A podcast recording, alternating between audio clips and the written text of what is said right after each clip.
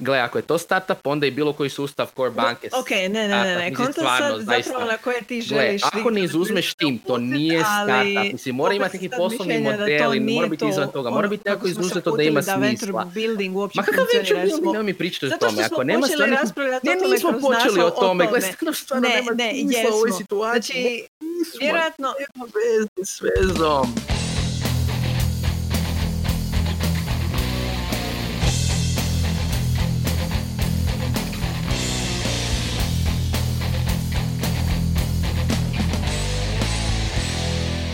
Dobar dan i dobrodošli u novu epizodu Netokracija podcasta uh, u kojoj ćemo očito vrlo žestoko raspravljati o tome što startup jest, a što startup nije.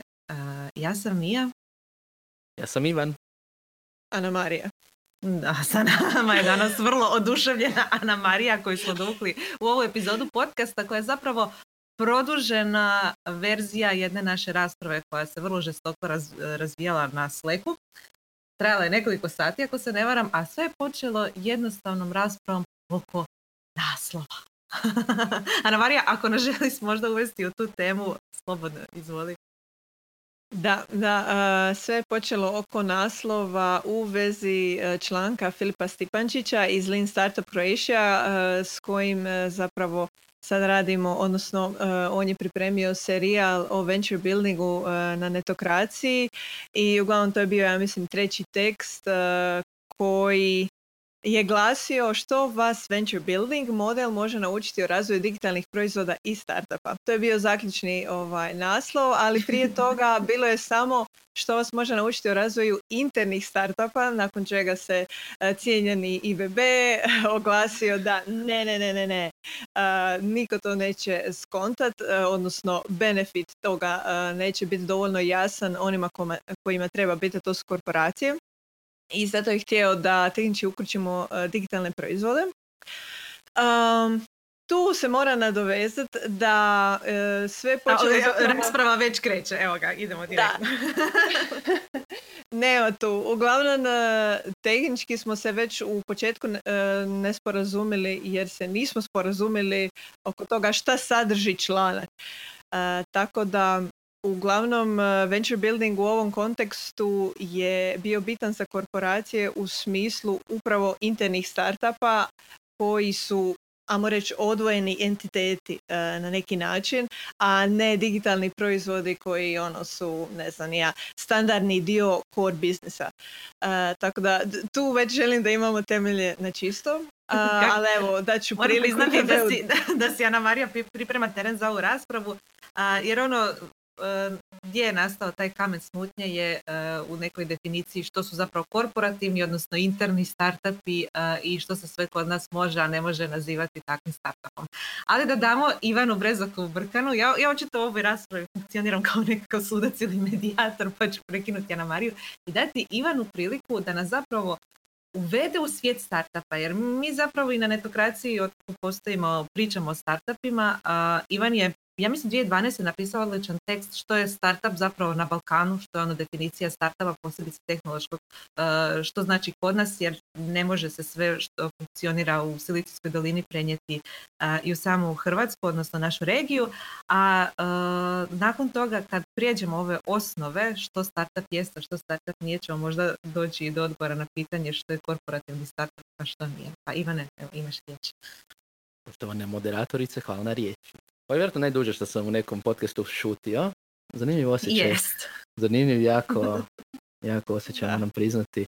Da, osim što ćemo pričati o ovoj raspravi, pričat ćemo o šest tipova startupa, tako da čak ako vas ne zanima razlike između korporativnog startupa i korporativnog digitalnog projekta, uh, ovdje možda naučite koji su svi tipovi startupa, ali htio bih tako našu cijenu publiku podsjetiti na nešto oko čega se svi slažemo, a to je da ako niste subscribeni, subscribe se na YouTube, newsletteru, Spotify i svim drugim kanalima prije nego što nastavite slušati, inače, mo, inače ćemo se mi posvađati. Just saying. A vidite da smo Definicija startupa na Balkanu je zapravo bila malo drugačija uh, nego vani, to prvenstveno na engleskom govornom području, uh, znači u SAD-u gdje zapravo startup je bilo koja tvrtka koja traži svoj um, poslovni model. Zapravo bilo, koje bilo koji poduzetnički poslovni poduhvat koji traži neki poslovni model, dok startup na Balkanu u Hrvatskoj, Srbiji i tako dalje, najčešće znači tehnološku tvrtku. Znači, ako ti kažeš da je nešto startup, taj startup je najčešće uh, tehnološki. Um, I zapravo ovdje imamo i neke teorije oko toga koliko ima vrsti startupa, kakvi su i slično. I u biti najčešće razlikovanje uh, je postavio Steve Blank, poznat kao autor The um, Startup Owner's Manual. Znači, to je doslovno Biblija za startupe koji će malo foundera u Hrvatskoj pročitalo, ako daje neke jako dobre uh, temelje za razumijevanje kako razviti tehnološki startup. Um, I ono što ćemo sad napraviti u biti opisati tih šest modela, onda ćemo isto tako preći kako se oni primjenjuju uh, u Hrvatskoj. Pa čisto da evo brzo ih navedem. Um, govorimo o broj jedan klasičnim startupovima, u teh svijetu, koji su na najčešće. Njih dijelimo na skalabilne startupe, bootstrapable startupe, objasnit ćemo pojam, i buyable startupe, ili ti startupe spremne za prodaju. SMB, odnosno small and medium startupe, social entrepreneurship startupe, lifestyle startupe i large company, odnosno big business startupove. To je ovaj dio koji ćemo se svačati. Očito. Ja. Dok profesor Ivan objašnjava teoriju, Ana Marija i Mija će odgovarati na pitanja da provjerimo znali, znali li gradivo. Vjerojatno ne, srušit ću ih. Anyway. Za početak imamo najčešće um, startupe, ako čitate medije, silicijske doline, startup svijeta, a to su scalable startupi, znači to su startupi koji su napravljeni da budu skalabilni, da brzo rastu. Znači najbolji primjer su neke od najvećih tehnoloških firmi na svijetu, znači poput recimo Google ili Facebooka, uh, njihova uspješnost leži u tome što su veliki. A postali su veliki jako brzo. Ako gledamo neke od drugih velikih tvrtki koje postoje u svijetu, posebno automobilsku industriju recimo, te tvrtke su nastajale cijelo stoljeće i duže. Znači jednostavno trebalo desetljeća da se razviju. U ovom slučaju imamo, imamo ogromne firme koje se razviju vrlo brzo, a njihovu skalabilnost omogućava s jedne strane tehnologija, koja je skalabilnija nego graditi tvornicu, i s druge strane jako puno kapitala.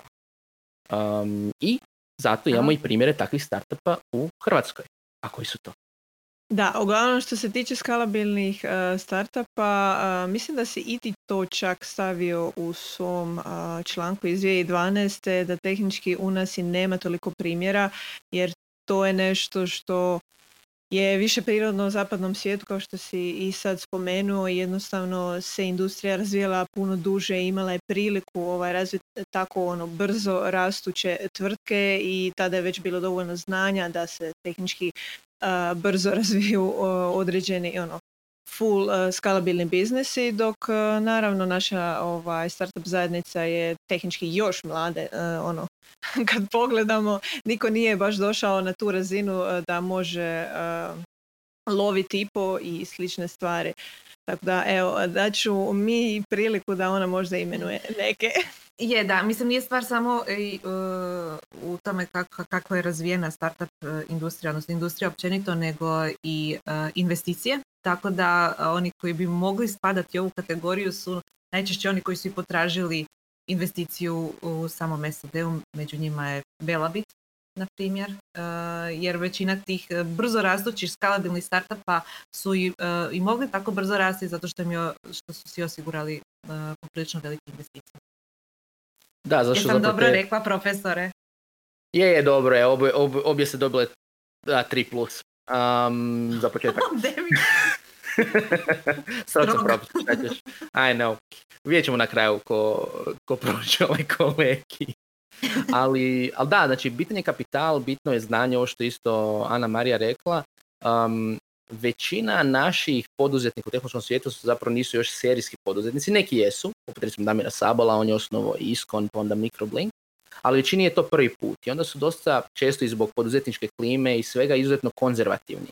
Bitni da firma bude stabilna, da polako raste, da može normalno zaposliti ljude i koliko god oni bili skloni riziku od većine ljudi u Hrvatskoj, ipak nisu toliko skloni da će biti ono sve ili ništa.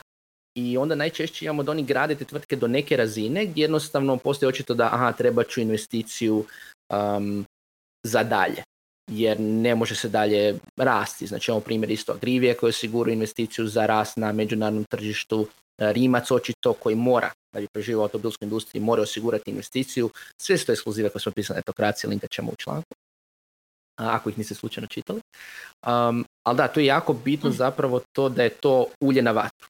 I treba ćeš jako puno vremena da naši poduzetnici dobe pristup kapitalu kakav vani postoji. Jednostavno u nekom trenutku, mi kad smo, ovo što je Mija spomenula, mi kad smo pisali o startupima prije ono 8-10 godina, mm, velika vijest je bila ako startup dobi, ne znam, 30.000 eura investicije. Jer nije bilo kapitala. U, ogromno je. Da.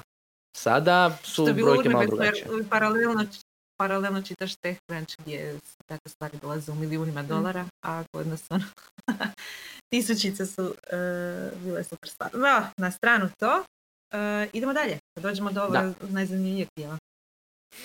Samo čeka svađu. Uh, imamo bootstrapable startupe, znači to su najčešći startupi kod nas. Ja sam se recimo s pojmom bootstrappinga upoznao prvi put u serijalu uh, ekipe iz Basecampa. Oni su bili jedan od prvih software as a service uh, tvrtki. Uh, imao su serijal na svom blogu koji se zvao Bootstrappable, Profitable and Proud. Um, radi se jednostavno o tvrtkama koje su rasle, ono što je najčešće kod većine small medium biznisa, to je vlastitim kapitalom. Znači brzo rastu, ali reinvesticijom kapitala. Tu su dobre primjer, um, recimo i agencije koje neće hvatiti investicije nego će investirati vlastiti kapital za rast, uh, ali dosta zapravo uh, tvrtki kod nas koje opet investiraju vlastiti kapital, lagano rastu, um, relativno su konzervativni i ne žele ovisiti o tim vanjskim faktorima koje smo prije spominjali. Ne žele ovisiti o investitoru, ne žele ovisiti o nekome ko će kontrolirati uh, njihovu sudbinu. Tako da, uh, kolegice, koje su to tvrtke u Hrvatskoj? Hm.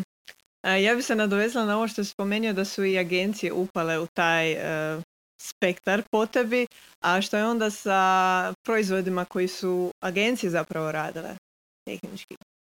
Jesu to, su spin firme, ovisi kak je proizvod napravljen. Ne znam, recimo konkretno Kontra je imala svoj Isući, ili je Petar će mi biti, imala je svoj Phoenix. apps.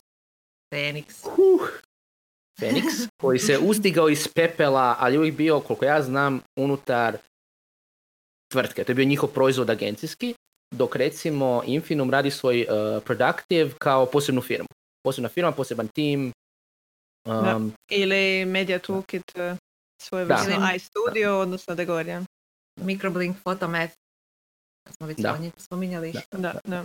Doslovno. Dobro, to je što se tiče agencija, ali... Da. Uh, između ostalog, baš bootstrapable startupi koji nisu ono nužno vezani za nešto, uh, meni pada na pamet uh, Talent Lift, uh, iako ono, i oni su imali nešto, ali definitivno je bilo ono bootstrapping uh, baš na samom početku. Ne znam, Mija? Da, TestDom, to je klasičan primjer bootstrapanog uh, domaćeg startupa Rentlio, Ivane, tvoj omiljeni startup. Da, da. I tako dalje. Ima ih. Kao što si rekao, oni jesu, jesu najčešći. Da, mislim ako gledamo u ostalom i Nanobit isto, kao najveća hrvatska gamerska firma, jedno najvećih tehnoloških tvrtki u regiji, Bootstrap. Um, mislim Infobip. Bootstrap. Znači to su mi nije palo na pamet, ali to su najveće, nan, ovaj, um, Nanobit. Nanobit, Nordeus, um, Nsoft iz Bosne i Hercegovine, Infobip, najveće tehnološke tvrtke na Balkanu su bootstrap i to govori nešto. Um, da, tako da... To govori da, da možda nismo imali opet pristup sredstvima, pa smo se snalazili kako smo. Tako je, tako je. Ali što to znači? To znači da vlasnici zaista imaju kontrolu nad svojim uspješnim tvrtkama i zaista mogu njima upravljati kako žele. Um, I to je teži put, definitivno. Um, I s obzirom na niz primjera, sebi ću dati pet, uh, vas dvije četiri, četiri, četiri plus. Anyway, ja mogu sebi e, A s obzirom na to da se nisi mogao sjetiti Feniksa, ja ti dajem tri minusa. ja sam se sjetio Feniksa nakon par sekundi. nakon što sam ja šapnula. Profesore, Ivan prepisuje. Idemo dalje. Ivan, učenica ti mora šaptati ono. Uh, buyable startupi ili ti startupi, za, startupi napravljeni za prodaju. Um, to su biti firme, šta mi je? Nisu startupi za prodaju. Ba, samo razmišljam da uopće ima takvih kod nas koji su napravljeni s ciljom da budu uspješni, da izađu na burzu ili da se prodaju nekome, ono, može to neći san, ali iskreno ne mogu Da, da, low na exit je ono više stvar zapada. Nego Da. Balkana. Da, i tu nema toliko, founderi nisu, nemaju toliko iskustva u industriji da znaju šta bi se moglo napraviti da bude acquisition target nekoj stranoj firmi, plus akvizitera Mhm. ima relativno malo. Naše najveće tvrtke nemaju baš, mislim, ako gledamo akvizicije unutar Hrvatske, to je najčešće bilo unutar telekom sektora. Izvan toga baš i nema toliko primjera. Što se tiče domaćeg tržišta. Što se tiče stranog, da, ali opet trebaš trebaš ti doći do tih ljudi i slično i onda većina ih ne radi da budu acquisition target. Ono što je bitno tu imati na umu da najčešće buyable startupi um, postanu dvije, u zapravo dvije situacije. Jedna situacija kad je firma razvila nešto što je više feature nego sustainable business, znači neku dobru tehnologiju, ali koja ne može biti samostalan biznis iz onog razloga. Uh, ili u drugom slučaju, što si ti mi ja spominjala kad smo pripremali ovaj podcast, a to je equihire. Znači kad jednostavno startup možda ne ide toliko dobro, ali ima jako dobre inženjere, jako dobre marketingaše i netko kaže mi želimo vaš tim. I onda ih kupe zbog tima. Tako Da. da. I mi, mi trebamo digitalni odjel, pa onda neka velika korporacija kupi manju tehnološku tvrtku. Exactly. I odmah Ali što se tiče Bible startupa, kao primjer može biti, uh, to je sad malo starija priča ko, ko će se sjećati nje, nadam se da neko hoće, uh, Social Brando, to je startup Seek and Hita, ako se ne varam, uh, Mhm. koji se ticao oglašavanja putem Facebooka, a kupio ga je češka, češka tehnološka tvrtka, nekad startup, uh, Social Bakers. Znači, Social Bakers je kupio Social Brand. Ali treba imati na umu da um, osnivač Social Bakersa nije tipični ovdašnji poduzetnik, nego ima poprilično američki mindset. I taj deal išao poprilično američki, ono, poziv, Da, sastanak, ponuda, ajmo odmah riješiti stvar. Da, postoje legende o tom sastanku koje ćemo nadam se ispričati jednog dana na um, Ali to je više iznimka nego pravilo oko ovoga kod nas. Mm. Da, da, da, doslovno to. A, meni što pada na pamet e, za akviziciju zbog tehnologije ili nekog fičera je Klarićev, od Ivana Klarića Score Alarm, A, kojega je zapravo Superbet e, nakon toga preuzeo. Ne znam e, točno e, detalje oko toga koliko je Klarić od samog početka ono planirao da to proda, ali na primjer sad sam našla da između Superbeta i samog Score Alarma je bila još jedna stvar, a to je Hrvatska lutrija. Tako je, Hrvatska je lutrija u bila Hrvatskoj uskočila. kupila. Da, U Hrvatskoj da, da. kupila. Da. Tako Oni su bili da, klijent ono, da B2B, da. Da. mm.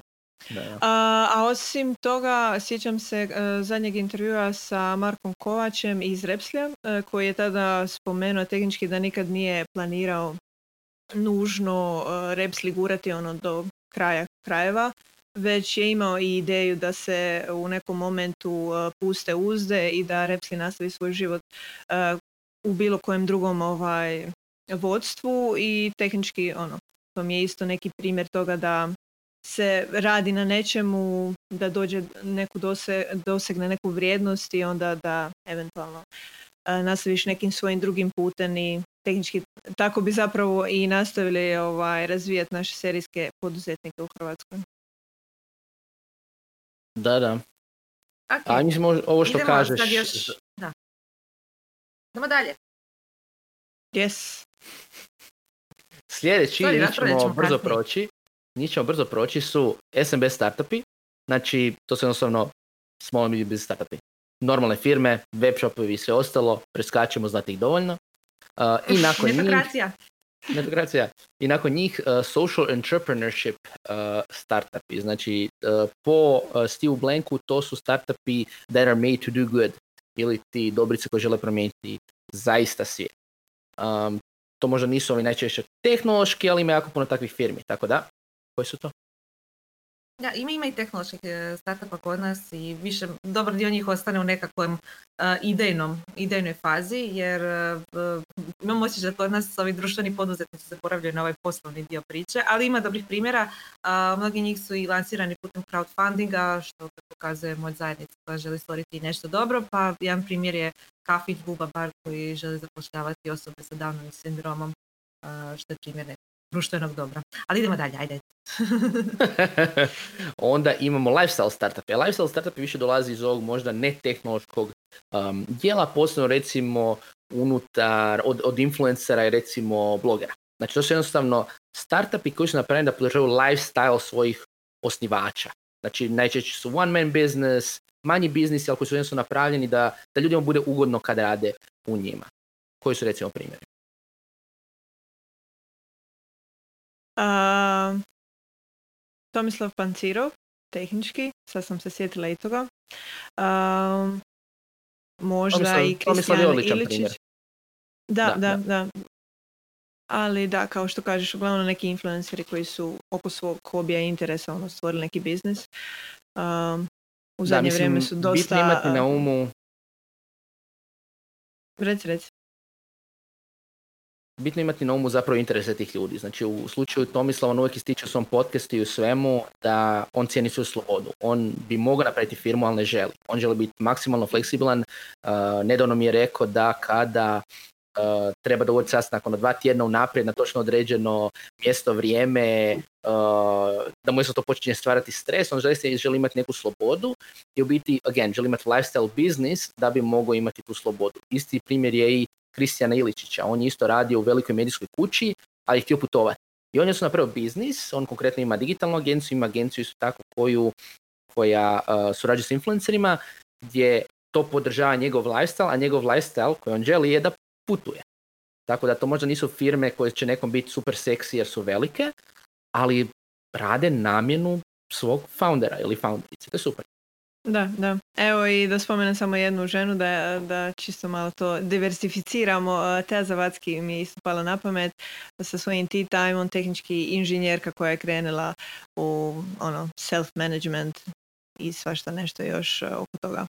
Da. Ono što moram tu istaknuti uh, i što je mala pokuda um, lifestyle, startup i lifestyle um, blogera, influencera i svih ostalih, o čemu ću nam se uskoro pisati kolumnu, je to što najčešće uh, se zaboravlja da ako želite biti uspješan lifestyle startuper, morate se, to jest imati uspješan lifestyle biznis, trebate se fokusirati na biznis.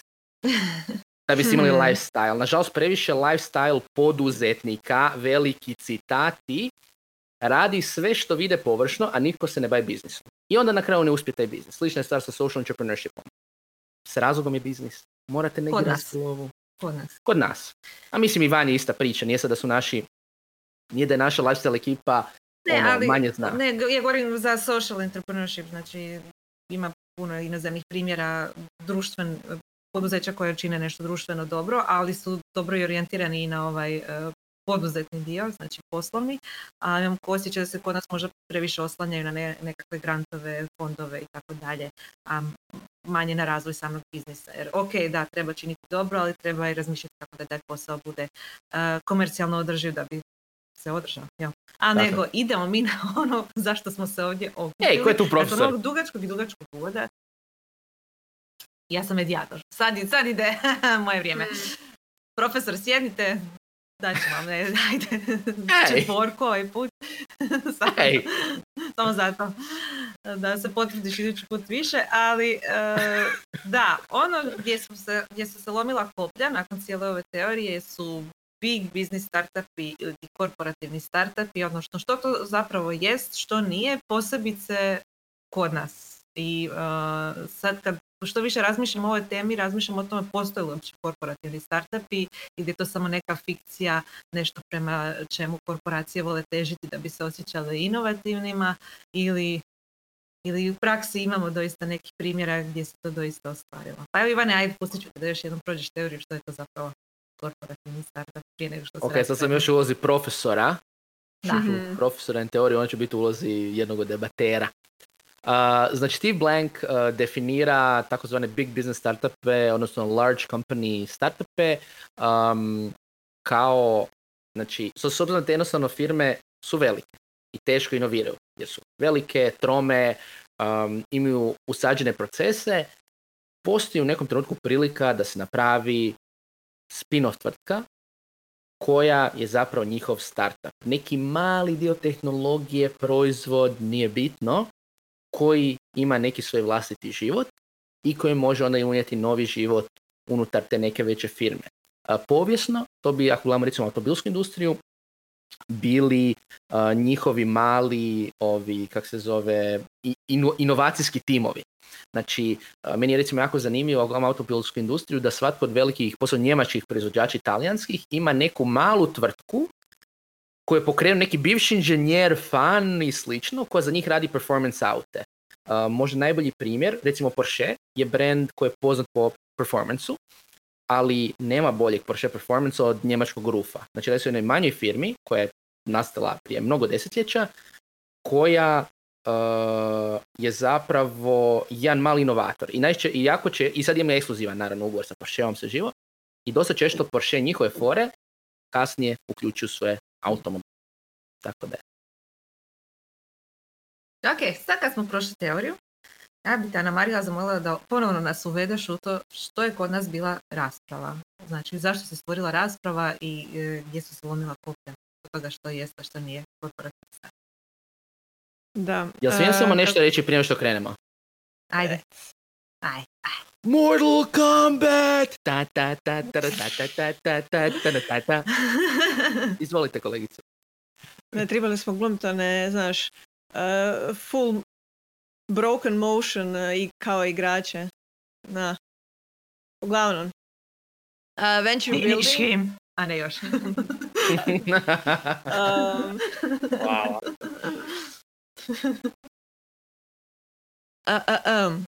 Venture building, naslov, digitalni proizvodi, interni startupi, šta je šta. Uh, uglavnom sve je počelo oko toga uh, što je zapravo interni startup uh, i gdje tu možemo smjestiti neke od naših hrvatskih primjera poput KXP-a i moja RBA. A zanimljivosti u vezi banki i korporacija općenito po mom mišljenju je upravo ovo što je Mija već spomenula da tehnički oni vole dosta nako labelat stvari koje možda i jesu, a i nisu nužno nešto okviru projekta, odnosno u okviru startupa, čisto jer eto, zvuči zanimljivo, zvuči inovativno, zvuči kao da idemo naprijed i Imamo neke velike tvrtke koje zapošljavaju velik broj ljudi i postoje velik broj godina u, kada brojimo u tehnološkoj industriji. na tržištu, a i dalje se nazivaju startupima. Da, zanimljivo je male, za male tvrtke to često kao ružna riječ, jer koja ima negativnu konotaciju, ali kad si ti velika firma i kao već si uspješan, onda je ok biti startup jer to onda znači da si seksi. Znači ovisi o kontekstu. Da si agilan, da si fleksibilan, da si inovativan, agilan. da si sve ono. Oprosti, Marija. Uh, problem i s jedne i s druge strane je što se tiče toga šta je interni startup, šta je digitalni proizvod. Sa strane digitalnog proizvoda problem je što se to doslovno lijepi na sve i svašta. Osim toga što to može biti jedan sveukupan proizvod kao što je možda online plaćanje, ugovaranje računa ili jedna digitalna platforma za bankarsko plaćanje generalno poput moje RBA opet na kraju se dogodi da i neki najmanji featurei se nazivaju digitalnim proizvodima koji nužno nisu proizvodi sami po sebi. Oni mogu biti samo jedan mali segment već postojećeg ono biznis modela i ništa tehnički novo ne donose. Oni samo održavaju postojeće e, poslovne procese. Po meni moja RBA definitivno spada u to jer je dio core biznisa. Uh, nema tu ništa posebno uh, izdvojeno. Uh, sve se radi u svrhu korisnika same RBA. Nije da se na neki način pokušava osmisliti jedan drugi skroz novi segment koji bi privlačio korisnike koji možda nisu nužno imali račune u Raiffeisen banci i smatram da je tu KexPay dobar primjer nečega što se uspjelo izdvojiti na neki način jer se tražilo nešto što će biti dovoljno inovativno. Po meni je to bilo ovaj, i triggerano na neki način PSD, PSD2 direktivom koja je gurnula e, otvoreno bankarstvo i sve banke e, da tehnički reagiraju preko noći ako misle uopće sustić e, nove igrače koji su iskoristili priliku otvorenog bankarstva i mogućnosti da na podacima banaka rade zanimljive i nove inovativne proizvode i banke su se morale na neki način prilagoditi. Kexbay je tu vidio priliku ne da razvija neki proizvod koji bi održavao možda core business. Mislim, KexPay održava, ali opet uključuje e, po meni neke segmente koji su i van e, onoga što je bitno možda samom temeljnom e, dijelu bankarstva za Erste, jer uključuje i jedan full novi niz featura koji su ono, standardne stvari u nekom software svijetu e, i korisničkom iskustvu. Znači da se na neki način korisnici mogu povezati i van same e, banke, da mogu koristiti e, funkcionalnosti koje nisu nužno povezane za mobilno bankarstvo kao takvo. Ok, ako te smijem prekinuti, znači tvoja poanta je bila ta da primjer aplikacije kao što je moja RBA nije startup zato što je ona namijenjena već korisnicima RBA bankarstva, a KexPay je startup zato što je to namijenjeno širim korisnicima od e, same Erste banke i nove timije. Manje više, da. Da, dobro. Ivane, prepuštam riječ tebi jer e, ako se dobro sjećam ti se ne bi složio s tim. Nimalo. A, I samo bih htio napomenuti prije ovoga da i uh, ni kolege iz uh, Erste banke, odnosno Kexpaya, ni kolege iz Raiffeisen banka, niko ne tvrdi da su startupi. nego, mm, naravno, dobro, koliko to je samo naša kada, interna rasprava. kako ko kada, uh, službeno ne tvrde da su startupi ovo ili ono, uh, ali mi u svom slučaju ovdje volimo zašto se o njima govori kao startup mi slično. Um, iskreno to što je nešto za vanjske korisnike to nema veze sa startupom, to samo znači da je KXP lead generation engine. Znači to je kriterij po meni koji nema veze sa tim da je nešto startup ili nije. Ti možeš napraviti um, startup digitalni proizvod lead generation je... za što? Zašto? Za nove korisnike. Znači cijela poanta KXP-a je ne da ga koristi samo korisnici Erste banke, nego koristi bilo koji koristi bilo koje banke. Znači ja nisam korisnik Erste banke osobno i ja koristim KXP. Uh, njime je to generation engine zato što meni kasnije mogu upsellati. Aha, misliš da će tebi Erste banka preko KXP upsellati? To je cijela poanta. Njima cijela je poanta skupiti bazu korisnika kojima će to upsellati. Mislim, to su i rekli javno, ali to što je nešto lead generation, to nije, to ne znači da je startup, to samo znači da je lead generation. Nešto može biti interni proizvod, konkretno recimo, evo, um, spomenuli smo u pripremi kulinariku. Kulinarika sigurno nije startup, nažalost, jer se Podravka nikad nije prema njoj tako ponašala, jako je trebalo ovih deset godina koliko postoji. Um, ali to je lead generation i više. To je doslovno čisti lead generation, tako da ja lead generation ne bi uopće stavio sa strane. E, pravi a smijem ja, smijem ja sad ubaciti Ako mogu završiti za ovaj dio. Molim lijepo kolegice. Odnosno, ajde, zavr, ajde, ubaci se onda ako imaš ovaj kontekst pa ću nastaviti. Ja se moram ubaciti, tako da... Ono... Dobro, uh, opaska. uh, je li Shoutem, koji je bio startup, okay. bio lead generation za Five? Da, tehnički. Jer su ovi bili agencija i oni su htjeli da... A zašto smo onda Shoutem zvali startupom? Da, e, tu, se, tu dolazimo na ono Zato što su oni Shoutem konkretno, Shoutem je bio konkretno dvojna firma, broj jedan, imaju pa dvojen tim, broj dva, i tražili su investiciju konkretno. Ima, ali nema dvojnu firmu. Ali, a ta, ali taj tim je i dalje unutar Erste banke. Znači, konkretno tim KexPay-a je inovacijski tim Erste banke. To nije KexPay tim. To je velika razlika. KexPay je njihov glavni proizvod, ali to nije njihov jedni proizvod. Dobro. Okay. A jesu li angažirani e, ljudi koji su radili isključivo na KexPay?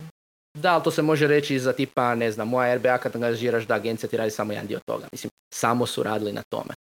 Unutar banke konkretno, za Erste, ako se ja dobro njih shvatio, mislim da nije da samo rade na to. Vjerojatno većinu vremena, ali mislim da ne samo. Da, ali vanjski, bi morali ja mislim da rade samo. Vanjski da, to su uzeli developere od jedne agencije, odnosno više agencije, imaju nešto freelancere, okupili su ih, ali opet to se radi za inovacijske projekte pod naonike digitalne proizvode. Um, ono što samo želim postaviti kao svoju osnovnu, kao svoju osnovnu tezu je da bi nešto bilo korporativni startup, mora biti odvojena firma, odvojen tim i baviti samo tim. Kexpay to niti moja RBA. Po meni je, po meni tehnički je. E, to po je čemu ono... Je, po čemu je Kexpay, uh, osim što je uh, manja aplikacija, izdvojena, ok, od bankarstva, fine, drugačiji po svemu ostalome od primjerice moja RBA ili bilo kojeg bankarske aplikacije. Upravo zato što je odvojena aplikacija koja nije možda mobilno bankarstvo kao što smo već rekli. Nije Ali dio... Erste ima redomat, je li redomat posebna, poseban startup? To je odvojena aplikacija. Hmm, e, e, uglavnom, samo da se vratimo na lead generation. Rekao si, um, rekao si usprkos tome što e, ne služe kao lead generation, e, koji ti je bio primjer? E, za Five, je li tako? Ne, five, uh, ne, ne, ne. Uh, Shoutom koristio se za lead generation, ali na drugačiji način. Znači, šta je bila Da, poanta ali ti Shout? kažeš da tehnički korištenje e, toga da postoji znači mogućnost da oni koriste lead generation, da je to stavka koja e, govori tehnički da je nešto startup. Ne, nego govorim da je to irelevantno. Startup ili interno može biti lead generation, ne mora, to nema veze sa tim da li je nešto Ne, startup ne, ili ne. Ti si rekao da zato što je KexPay lead generation, zato nije startup. Zato što Da. je to lead generation za usluge. Ne, nego sam banke. rekao, zato što je Ana rekla da, zato što je lead generation ima vanjski korisnik da onda startup, ja sam rekao da, da to ne znači nužno da je startup. To nije kriterij za startup. To je kriterij da li je nešto lead generation engine. Morat ćemo premotati da čujemo što si to isto rekao. e, a što se tiče, by the way, by the izvolite, kolegice. Ok, uh, ajmo se mi vrati na sam početak prije lead generationa, uh, a to je da si ti, Ivane, prezaći Brkane, Ja. bio sam objavio i napisao članak imenom uh, KexPay praktičan primjer kako razviti uspješan interni startup čak i ako ste banka. Internet Ajde. startup. Ajde, molim te, ajde, ajde molim te vrati to na ekran. Jel? Ajde lijepo to vrati na Znači- ekran, ok. Da li, da li ovdje slučajno vidite neke navodnike? Da sam stavio navodnike u startup. E sad, zašto bi to istaknuo? Zato što ako dolje scrollate, unutar članka vidjet ćete broj jedan za, da ja u svom dijelu teksta koristim startup pod navodnike. Zašto? Zato što, um, samo da ja sad to nađem. Aha, znači, uh, vrlo interesantno. Direktor Flow 40, 44, koja je agencija 404, Domagoj Kovačić je u svojoj izjavi rekao da um, je, Kex Team u biti interni startup. To je njegov citat direktni, gdje on kaže interni startup. Ja sam stavio navodnike upravo zato što nije pravi interni startup, nego citiram čovjek još još, još stavio navodnike, jer nije dam startup. Plus, dodao bi još nešto za moje RBA versus, versus KexPay. Uh, znači, uh, Ana Marija spomenula si da ima ove feature da A možeš neovisno pod korisnicima. Pa, exactly! Nisu ni bankari! A možemo mi vidjeti bankari! kad su ti navodnici došli. Samo bi još nešto spomenuo. Moja RBA, I moja RBA, stavio evo, si mi nije... šaptači geekovima. Exactly, jer nisu. Anyway, samo još jedna, jedna stavka. Um, znači, spomenuli smo i funkcionalnost KXP-a kao nešto što je drugačije od core sustava. Samo ću istaknuti. I, i, I samo ovo- moram još. Rad na KexPay aplikaciji developerima je bio napet. Napet pod navodnicima. Pa Mislim nije. da tvoje korištenje navodnika ne može biti argument. Oprosti, nemoj sad neke druge stvari. Ja sam stavio startup Ne, to je sve u tom samo bih tekstu. istaknuo- Samo bih istaknuo da završim, molim lijepo kolegice. Um, znači, istakli smo da su features i KXP-a to ono što ga odvaja isto od core sustava. E pa nije. Zašto? Zato što moja RBA ima funkciju koja se zove Click Pay, koja omogućava plaćanje um, bez naknade uh, u račune druge banke. I naravno, ne možeš moju RBA otvoriti ako nisi korisnik RBA banke. Ali 90% mogućnosti osnovnih KXP-a, kada smo ga zvali startupom, je bilo tamo. Featuresi nisu bitni, to što je lead generation nije bitno da je startup. Da je KexPay startup, trebao bi biti odvojena firma i zaista odvojena, a ne da njihova agencija ih zove internim startupom. Šta to znači, šta to znači odvojena? Mora, se, mora biti registrirana Da li onda firma. inter- Vlastiti poslovni Oprosti. model. Vlastiti poslovni model da zarađuje, Ali da zar zarađuje nemaju od vlastiti sebe. poslovni model? Ne, ne, ne, A to ti nije, to unutar... ti nije ok. Startup je firma, ako se, ako se vratimo u osnovnu definiciji startupa, startup je tvrtka koja još uvijek traži svoj poslovni model. Tako da tehnički kad KexPay nađe svoj poslovni model, onda više neće biti Ok, startup. pardon, trebali bi biti vanjska firma koja traži svoj poslovni model. Hvala ti što si me ispravila. A trebali mi je poslovni model Ali zašto budžeterske mora biti banke. firma? Znači, znači I moraju... zašto mora Pa, biti Zato što je poanta da bude... Zato što je Amo- onda startup. Ne mora biti registrirana Znači, firma, može te- biti divlja. Tek kad je registrirana registrirana firma, tek kad je registrirana firma, to je onda startup.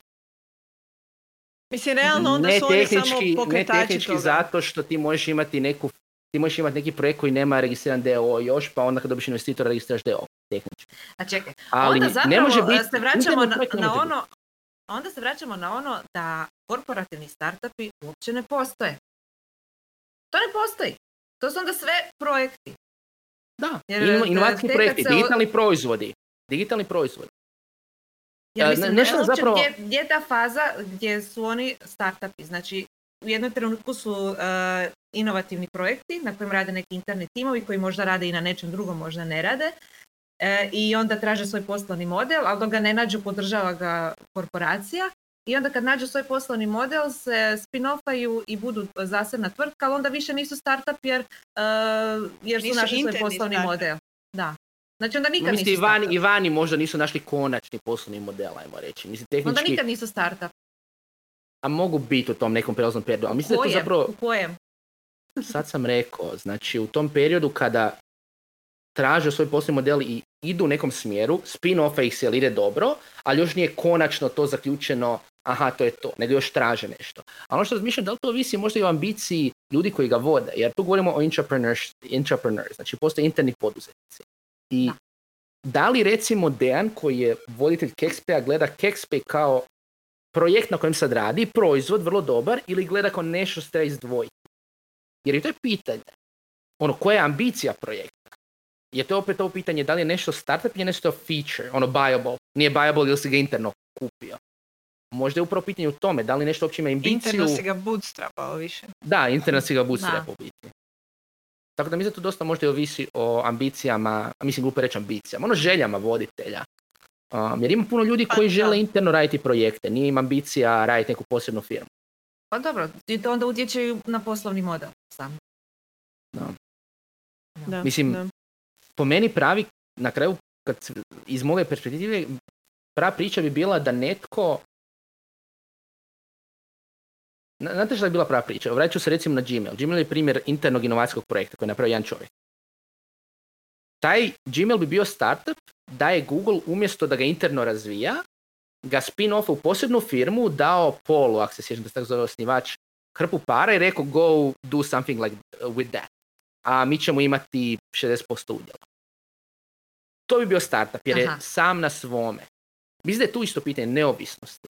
Jer koliko god Kexpay bio, jedna je razlika, to je to ona varijanta, koliko god se isto kontrolira, koliko ima nezavisnost, što je opet teško definirati u konkretnim stavkama. E, Samo bih htjela se nadovezati na Gmail i na Google, uh, Mhm. Ali ako tako gledamo da je, na primjer, Gmail ono više kao neki feature u tom velikom ekosustavu jedne korporacije, uh, dolazimo do toga da bi tehnički samo tvrtke koje su do- na kraju uh, akvizirane, znači koje nisu nastale interno, da su tehnički jedino startupi u korporat svijetu. Znači, za Google bi Waymo tehnički bio startup na neki Na način. Facebook i Instagram. Da, da. Ono, ako ćemo gledati tako. Jer onda znači da tehnički ništa što se interno razvija ne, mo- ne može imati potencijal da bude startup dok god se full ne odvoji. Ali realno ako se već odvojilo, onda To je, govorimo ono, o to je ono što eksternim sam ja rekla. To je ono što sam ja rekla. Znači, interni startup ne postoji. Mislim, i- To je mit. star, inter- mislim da je to baš upravo pitanje da ako govorimo o interni startup, mora se jedno, ne može, to nije, to nije interni startup, to je interni startup. To je, to je A šta to poseban znači? being. Šta to znači? Da trebamo novu riječ za to. Da doslovno je to, znači ne može biti uh, startup unutar korporacije, nego doslovno je samo definicija ta vrlo, vrlo uska internog startupa. Isto kao što je različita definicija, ovisno o kontekstu, startupa na Balkanu i startupa u SAD-u. Startup unutar korporacije znači nešto drugo. To je inovacijski projekt koji ima neke, mm, ne feature, nego, um, kako se kaže, A, ja bih Sastojke ovdje se. Vratila na Steva Blanka i njegovog prijatelja Harrisa, na čiji sam članak a, naletila upravo na Steve Blankovom, Blankovom a, blogu.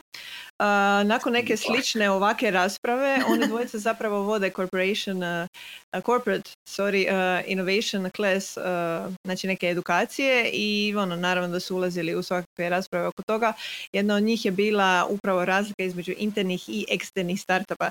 Tako da veliki ovaj, mecena i učitelj o startupima je sam odvojio ta dva pojma i onda mislim da ako gledamo u- u tom smislu ja se potpuno slažem uh, s njima da postoji jedna distinkcija između toga i da postoji nešto kao što bi trebalo biti interni, interno razvijeno na razini startupa. Tako da Ali to ne znači da je svaka neka inovacija koju radite na svom core proizvodu startup. ne, da pače. I da je može se tako zvati zbog PR-a. Ono, Da. mislim da postoji jedna dobra granica koja se vidi i da je ta granica upravo između uh, digitalnog proizvoda samo i toga šta može biti interni startup. I da su ono E. moja RBA i KexPay uh, zapravo preko puta jedno drugome na, to, na toj granici. Jesi se Ivane složio na kraju s tim? E pa ja mislim da je Kexpay i moja RBA tamo sa strane inovacijske. Tak. Ja mislim da smo vrlo jasno definirali šta je interni startup i vjerujem da svim slušateljima izuzetno jasno. ja i dalje tvrdim da ne postoji. I sad ćemo se na ovaj podcast pozivati svaki put kad neka korporacija nazove nešto startup. Samo ću im reći, evo, poslušajte ono pa ćete vidjeti da nije. ja mislim da će ljudi dalje to nazivati internim startupima, da to nisu interni startupi i da mogu imati takve, takve stavke, a u biti sad nakon rasprave s vama iskreno mislim da najviše ovisi o ambicijama tima iza toga. Tako da, To je istina, da, jer to je utječe i u poslovni model i u konačnici što će se e, dogoditi sa samim e, projektom, proizvodom ili startupom, kako god to nazivali. A, ja bi ovdje završila raspravu. A, dobri ste bili, nisam morala dijeliti packe, crvene kartone, niti išta slično. Nisam sigurna da smo na kraju zaključili postoje li internet startup ili ne postoje, ali uh, voljni smo i dalje raspravljati o tome, slobodno nam se javite. Sve tvrtke koje smo spominjali danas ovdje su samo uzete za primjer zato što su nama jako dobro došlo da bismo oprimjerili ono uh, što, uh, o čemu razmišljamo. I ja bih vas na kraju pozvala samo da subscribe-ujte, lajkate, šerate naš podcast. Ako imate nekih pitanja, javite se Ivanu na ivanetnetokracija.com Možete i ček, Mari. ček, ček, ček, ček, kolegice, kolegice, kolegice, oprostite, moram vas, mo- moram vas prekinuti malo, oprostite, moram vas prekinuti. Nisam dao ocjene konačno. Pa ne, ne moraš. Ne, ne, ne, ne, ne, ne, ne, ne, ne. Konačne ocjene. Aj, aj. Kao u svakom dobrom podcastu ili YouTube videu, Sebi daješ pet.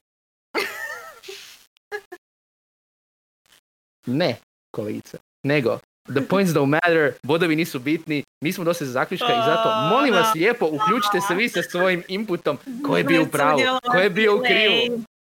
Ti Ko si je izgubio. pobjedio? Evo ja dajem ocjenu. Ti si izgubio, promijenio si mišljenje do kraja ove rasprave. Hvala na slušanju, doviđenja. Nisam!